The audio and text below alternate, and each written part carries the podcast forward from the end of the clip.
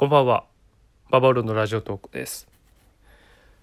まあ、あの、連日聞いてくださってる皆さんは、あの、ご存知かもしれませんけど、ちょっと今、ババウロラジオトーク本編はね、ちょっと更新お休み中しておりでして、あの、代わりに YouTube の方で、あの、毎日、あの、ゲーム実況をやってたりするので、まあ、あっちもね、あの、雑談しながらゲーム実況やってたりするんで、よかったら、あの、そっちを見てみていただけるといいんじゃないかと思います。ということで、あの、勝手に、勝手にって一応了承は取ってますけどね、あの、この枠をジャックして、あの、おすすめの将棋指しをダラダラとご紹介するトークを連日投稿しています。早いもんでもうね、4人目ですよ。早いですね。今日はね、うん、今日ご紹介する棋士なんですけど、まあ話変わるけど皆さん、長は好きですか？長。リーダー。まあ、いろいろいますよね。フィクションの世界。大体フィクションの世界の長ってかっこいいじゃないですか。まあね、いろんな組織があります。後手13体とか、10本刀とか、何ですか？えっ、と、長といえば、ほかげとかですか？えっ、と、まあ、と、クラブかけろ親方様とかね。まあ、ちょっと上げていくとキリがないですけど、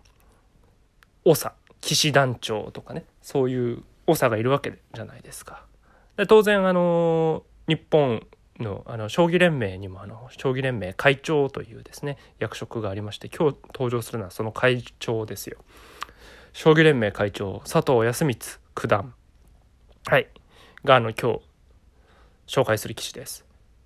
でまああのその名の通りです。会長なのであの将棋連盟という将棋連盟ってあのなんていうかそのその組織の長もあの内内部の人間現役の棋士がなるというあの制度だったりするのであの今佐藤康光九段があのプレイヤーでありながら将棋連盟の会長を務めていらっしゃるという感じなんですけれどもあのねこの会佐藤会長のすごいところはですね現役でありかつあのトップレベルを維持しながら会長職を兼任しているっていうことなんですね。あの当然将棋連盟の会長ってあのお飾りの役職ではないのであの結構実務を伴うというかいろいろ例えばスポンサーとやり取りしてみたりとかかちょっとごめんなさい何をやってるのか詳しい話は私はあの部外者なのでもちろん資料者はないんですけれども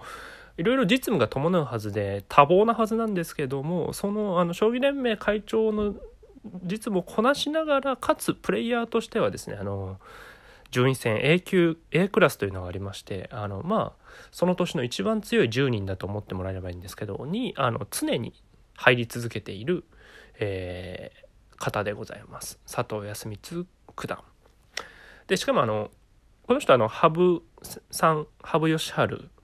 九段とかと同い年のいわゆる羽生世代と呼ばれる人でそこってねあの人材型というかねなんかまたちょっとその強い人が集まりすぎてた世代であのその世代でさえなければ頭角を現せたのにみたいな人がいっぱいいるんですけどまあ多分みんな頭角を現してるんですけどね。あのもっといっぱいタイトル取れたのにみたいなのがいっぱいいるんですけども、まあ、この人もねそんな感じで。とはいえ、えっと、衛星棋聖って言って棋聖戦のタイトルはあのを複数回取ったことによってこの人は引退した後も衛星規制を名乗る企画あの資格を持っていたりするすごい人です。確か竜王とかも竜王戦とか各タイトル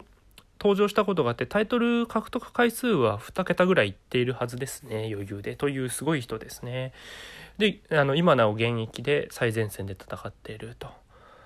でまあえっと大体あの冒頭の話に戻るとあの皆さん長好きでしょ？長あの組織のトップ好きじゃないですか。漫画とかでも。で大体組織のトップが好きな理由ってそのなんかいろいろあるけど強えからじゃないですか。どうですか？親方様も強いしあの強いしなんですかね。あの各そういう漫画とかのね組織のトップってなんなんでか分かんないけど本来的にはおかしいんだけど戦闘力高いじゃないですか。いや本来組織のトップってそういうことじゃないと思うけどとは思うけどちょっとまあそういうのは置いといて戦闘力高いでしょこれがねそのなぜかそのフィクションの理屈があのー、まんまこの将棋の世界にもなぜか当てはまってしまってこの人あの組織の長でありながら戦闘力一個体としての戦闘力が高すぎるんですよね。あの佐藤康光会長最近はですね別名丸太と言われておりまして丸太流とか言われておりましてああまた会長が丸太ぶん回してんのねみたいな感じです。あのファン的には。ああ今日もまた会長が丸太ぶん回してるわ。こりゃ息のいい丸太だ。ですよ。どういうことかっていうとあの通常ですね将棋って序盤の20手から40手ぐらいまではお互いの陣形整備とかなんですよね。で大体その辺の陣形整備の手順とかっていうのは定石化されていてもうあのこれまでのあの流れがあるから大体一番正しくて効率的な手順っていうのが定まってたりするんですけど結構ねこの佐藤会長とかはね割と3手目とか5手目とか開始早々からなんかそういう道から外れたことを平気でするんですよね。ですし普通はね20手から40手でお互いに十分に陣形囲い合ってさもうそろそろじゃあもうぼちぼち先端が開かれるかなみたいな段取りが一般的なんですけどこの人ね11手とか13手ぐらいからもうもういいだろって出てこい出てこいって急になんかあの腕っぷし一本で敵陣に突っ込んでいくみたいなねそういう内容の将棋をよく指されるんですよ。やるよって「はいおいで」ってなんかもうそのまどろっこしいからそういうのちょっと出てきなさいと。いいからいいからと。もう殴り合おう。いいからいいから。殴り合おうか。って。もうねこっからはむちゃくちゃだよ。むちゃくちゃになっちゃうよ。やろう。みたいな感じででも丸太ぶん回して勝つみたいな将棋をねよく指されるんですよ。これがね、あの、またなんか痛快と言いますか、あの、最新の研究手順とかで、あの、じりじりした戦いがある一方で、なんか全部無視して思いっきりぶん殴って黙らすみたいな勝ち方をよくしているのが、よりによって将棋連盟会長っていうところがロマンしかなくてね、結構ね、みんなから愛されていると僕は勝手に思っている将棋連盟会長ですね。ただね、この人はね、あ昔からそういうことだったかというとそういうわけはなくて、それがちょっとさっきのあの羽生世代の話になるんですけど、この方がですね、デビューしてからしばらくの間、なんか緻密流みたいな名前で呼ばれてたんですね。すごく入念な下準備をして、あの、計算され尽くした手順を通って、綺麗な将棋を指している人だと言われてたんですけれども、それでねそうなんですよ同世代にね彼さえいなければあのこの佐藤康光さんはもっといっぱいそのスタイルでタイトルを取れたはずだしもっと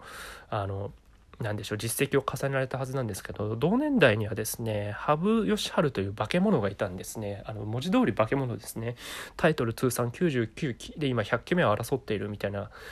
何それ？みたいな感じですよね。多分あの人生で一番羽生さんに負けたのがこの佐藤康光九段と言われています。あの人生で一番羽生さんと対戦して人生で一番羽生さんにボコボコにされているというか負けているのが佐藤さんなんですけどまあね言ったらその同世代にそのやばすぎる人がいたせいであのこ壊れちゃった。ごめんなさい。あえて言葉言わず言わあの選ばずに言わせてもらうと壊れちゃったんですね。あダメだ。こんなスタイルじゃ勝てねえってなってそこからなんかね独自の研究みたいなのを進んでいって気づいたらなんか変態と呼ばれるようになって何をどう考えたらそんな序盤5手目でそんなめちゃくちゃなことになっちゃう手順を研究しようと思うんだみたいなことを言われるようになってそこから早20年今では丸太をぶん回すと言われている会長が出来上がったわけですね。だからもうあのここまでであの分かったと思うんですけどあの組織のトップでありあの将棋連盟の会長というすごくなんか理性的なポジションにいながらその内実あの戦闘スタイルはバーサーカーなんですよ。これ漫画でしょ？こんなの。こんなんみんな好きになるに決まってるやん読者みたいなあのキャラ設定が現実にいるんですね。っていうのが佐藤康光九段会長ですね。あのお若い時はですねその緻密流と呼ばれていた時にはなんか半分冗談でなんか